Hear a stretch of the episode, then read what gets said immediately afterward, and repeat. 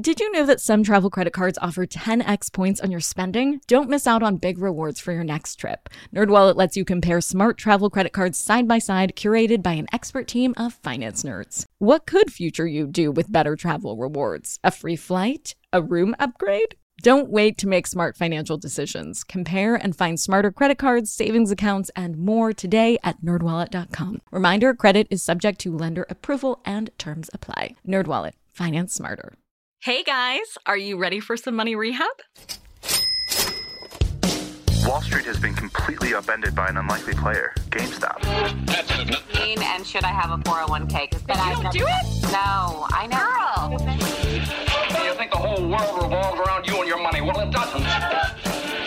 Charge for wasting our time.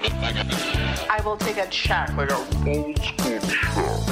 You recognize her from anchoring on CNN, CNBC, and Bloomberg.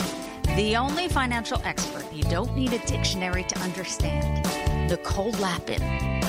The consequence of the finance world being so jargony is that there are tons of finance terms that people have heard of and could use in a sentence, but couldn't actually define. Bankruptcy is absolutely one of them. In movies and TV shows like It's a Wonderful Life or Schitt's Creek, bankruptcy is painted as financial death. But on the other hand, Chrysler had one of the most well known bankruptcy filings in our lifetime. But I still see Chryslers every time I go outside. So who's right?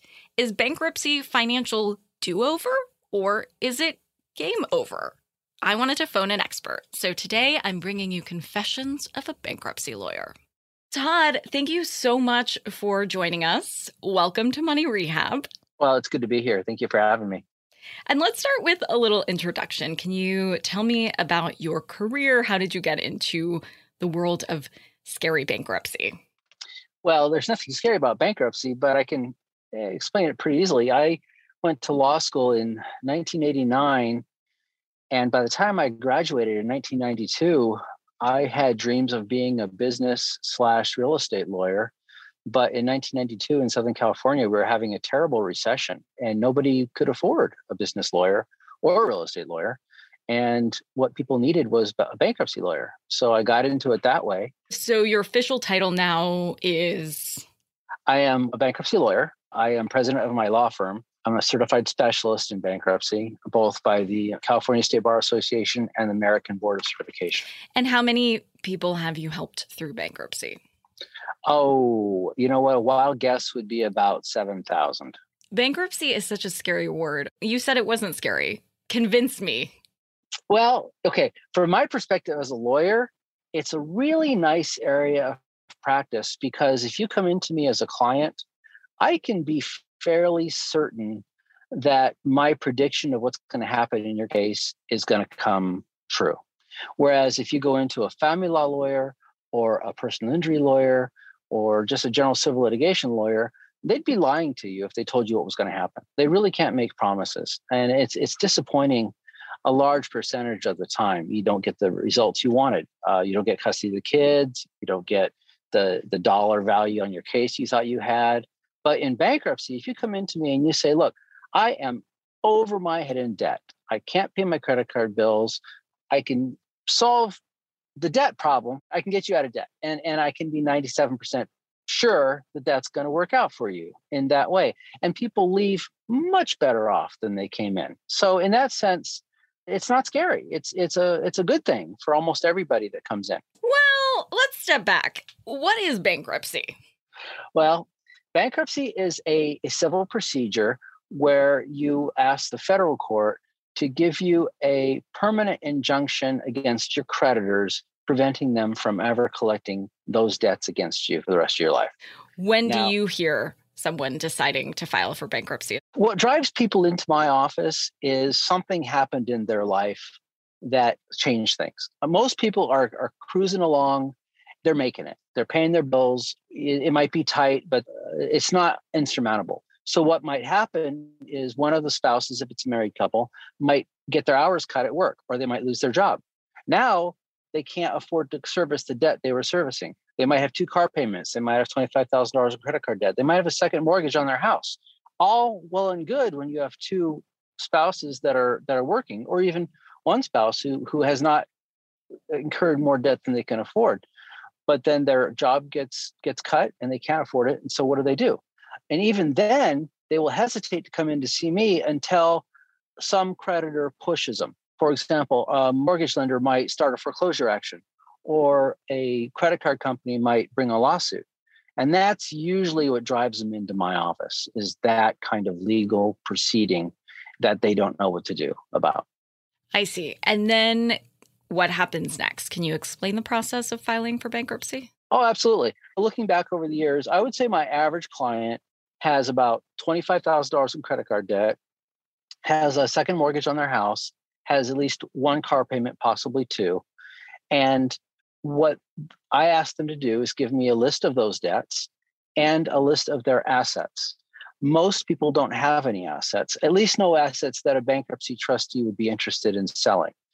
And the reason you give me that list is because we have to disclose that to the court and to the other creditors, and the court will review it and say, look, you've got this car that's paid for, and you don't uh, have any exemption allowed for it.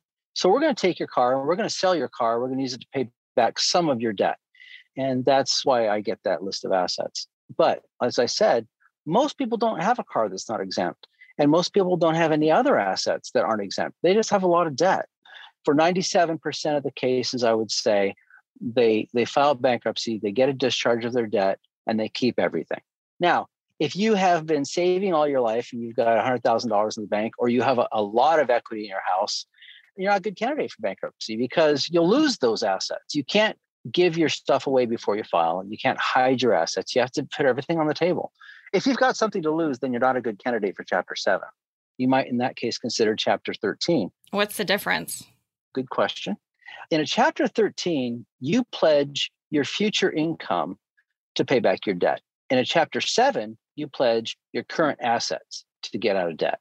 Now, as I said, most people in a Chapter 7 don't have any assets that can be sold, but if you qualify for Chapter 13, you do have future income.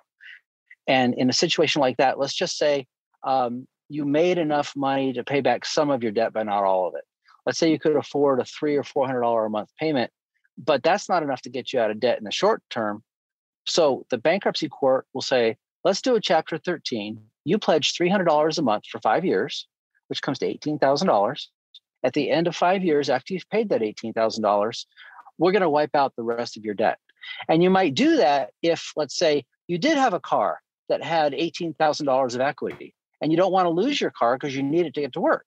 So you file Chapter 13 and say, instead of giving up my car, which is worth $18,000, I'm going to do a Chapter 13 instead, and I'm going to pay $18,000 over the next five years into a plan. The creditors get the same amount of money, and I get to keep the car. So, Chapter 13 is better? Well, it's different and it's worse, I would say, most of the time because it sucks being in a Chapter 13. You're in a bankruptcy for five years, which is Chapter 7, you can be in and out in three or four months. In a Chapter 13, you're living under a budget that's very strict. No going out to dinner, no Christmas presents, no vacations for five years because all of your excess income is going to pay your creditors. And for most people, that that is not a preferred way to live. So I recommend a Chapter 7 if you can qualify and if you don't have any other assets to lose. But for a significant portion of the creditors or debtors, I mean, they have to do a 13 because they would lose assets if they a 7 or they make too much money to a 7. Okay, so I never advocate funny business in general or anything illegal, obviously. So I should underscore that doing this fraudulently and trying to get a get out of jail free pass by filing bankruptcy and suffering for a few months or a few years is no bueno. Yes, children, don't try this at home. I think that's really important because somebody listening saying, Oh, yeah, this sounds really rad. This sounds awesome. I can just get everything cleared and, you know, suffer for a little bit of time, but that's awesome. So I don't have to actually do the hard money rehab work to get out from under debt. And speaking of that, the negative is you're going to have a bankruptcy on your credit report for 10 years. So um, if you are at your rope's end, you probably have pretty bad credit. And bankruptcy is not necessarily going to hurt your credit. If you come in and see me, you have a 540 credit score, bankruptcy is going to help your credit. Now, if you come in and you have a 760 credit score and we file bankruptcy for you, your credit's going to get hurt and you're not going to find good credit easily attainable in the near future. Now, that's not to say you can't incur debt in the future. It's not to say you're not going to get credit cards, but they're going to be secured cards or they're going to have a very high interest rate. And it's generally not a good idea to file bankruptcy. I'm not advocating it. But if you have more debt than you can repay, it's there for that purpose. Nobody should have to live that way. Nobody should be enslaved to their credit cards, to their credit companies. You know, 200 and something years ago when our country was started, they were uh, used to be such things as, as debtors' prisons.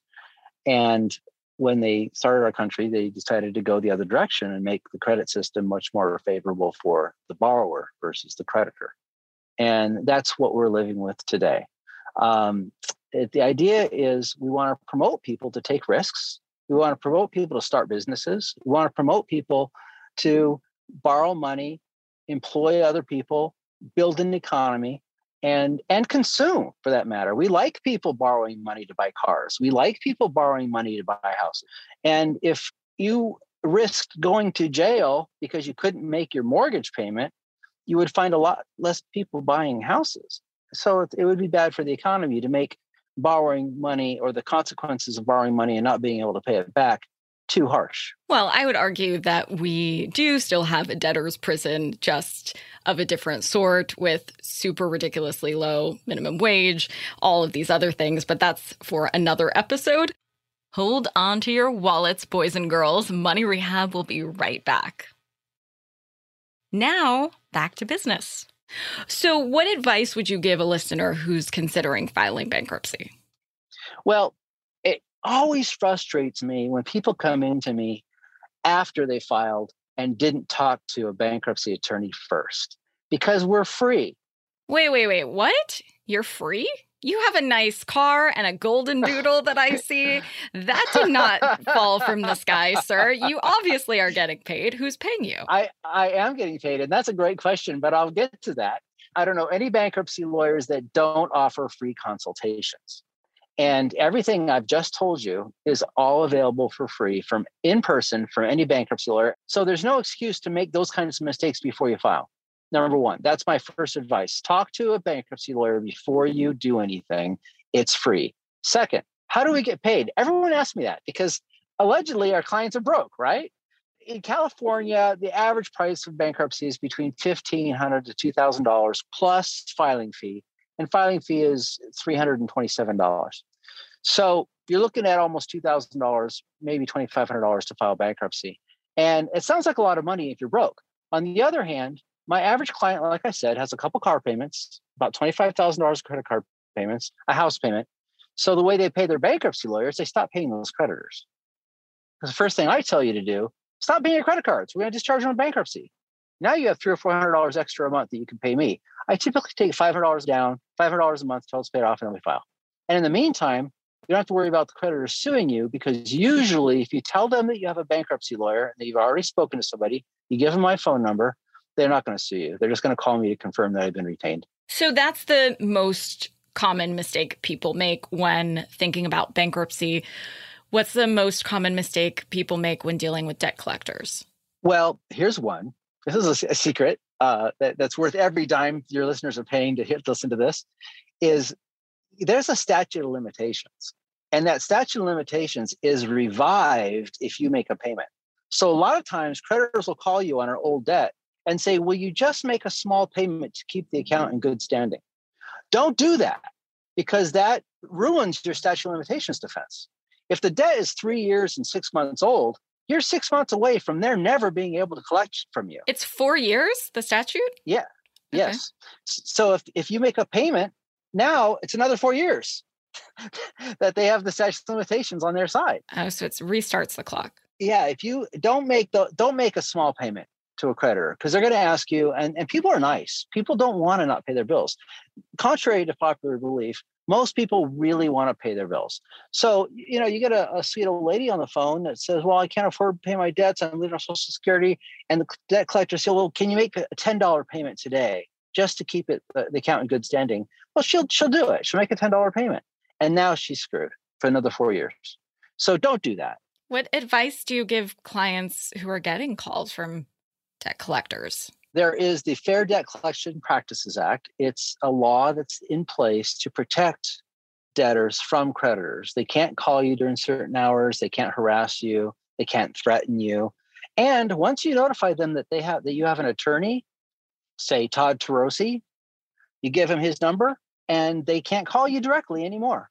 That ends your phone calls. Don't have to worry about it.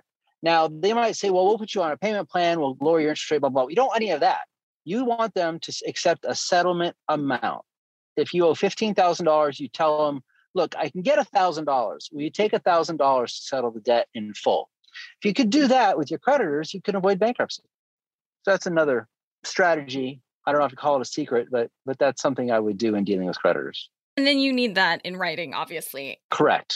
So send a communication, letter, email, fax, saying we agree to accept $1,000 in full settlement of this account. Once you get that, go ahead and send them the $1,000 if you don't that debt.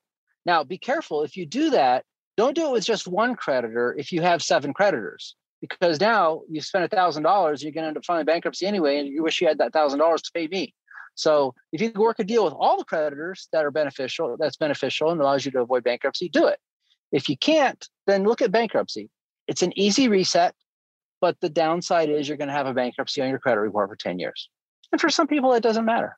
So after four years, though, if you don't pay your bills, then that debt goes away? It does unless they sue you. They have four years to sue you. I see. So what they'll do is they get to the they get up to the statute of limitations and they file the lawsuit and then get a judgment. Can we do a little role playing? Yes. And course. here's a tip from okay, Katie. You're going to be you can take Todd, a to dude who's in a lot of different kinds of debts. Okay. You have a, a mortgage that you're not paying. You have credit cards that you're not paying. You have all sorts of stuff. So you are Todd, not a bankruptcy lawyer, but a normal dude. All right. And I am a scary, scary creditor. Okay. You look. You look scary. I'm okay. So scary. Ring, ring, ring. Oh, what do you want? Todd, this is a scary creditor. I have been retained to get your money to pay off this mortgage that you haven't been paying at all.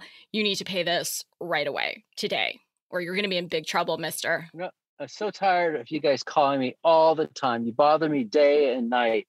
I, I want you to stop calling me. But you haven't paid your debt. You haven't paid your bills. You need to do that. You know, it's none of your business, but I lost my job my dog died, my car won't start, I can't pay you anything. I'm sorry to hear that, but you signed up for a mortgage, and that is what happens when you sign a contract. You are responsible for that money. So we will need to collect that money. We'll have to garnish your wages. Well, you do what you got to do. I'm going to get a lawyer. You're going to get a lawyer? Fine. So, okay, what's your lawyer's name? My lawyer's name is Todd Turoci. His phone number is 888 Debt Doc, D E B T D O C. Please don't call me anymore.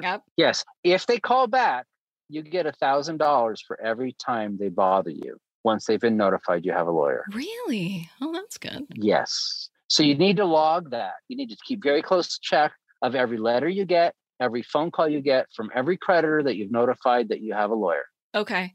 And then let's do like a different choose your own adventure thing where instead mm-hmm. of telling them you have a lawyer, how would you negotiate pennies on the dollar for that debt. What would you say to get them to do that? So if I'm saying, I'm back to the scary creditor person, um, you have $50,000 of debt, you need to pay that ASAP or you are going to be in big trouble. Okay. Assuming that the debt is about five months old, I would tell you I don't have $50,000. I, I might be able to borrow some money from my brother who might be willing to help me out. Could I speak to your supervisor and perhaps offer a settlement of $2,500 to settle the whole debt? Well, Todd, I am the supervisor. I am the boss of this entire collections agency, and that is just not going to happen. There is no way you can get out of $50,000 debt for 2500 measly dollars. I could potentially lower it to $45,000. How about that? Listen, I've been diagnosed with terminal cancer. I don't know if I'm going to live three more years. Please talk to your supervisor, see if we can do something that's reasonable. I know I could borrow $2,500. I can't borrow any more than that. And, and if you push me too hard, I, I'm just going to file bankruptcy. Wait, can I break character for a second? Do they really have feelings? Do they care about all of this? They care whether or not they're going to get paid. If I really have terminal cancer, I can't pay them. I see. So no, they don't care.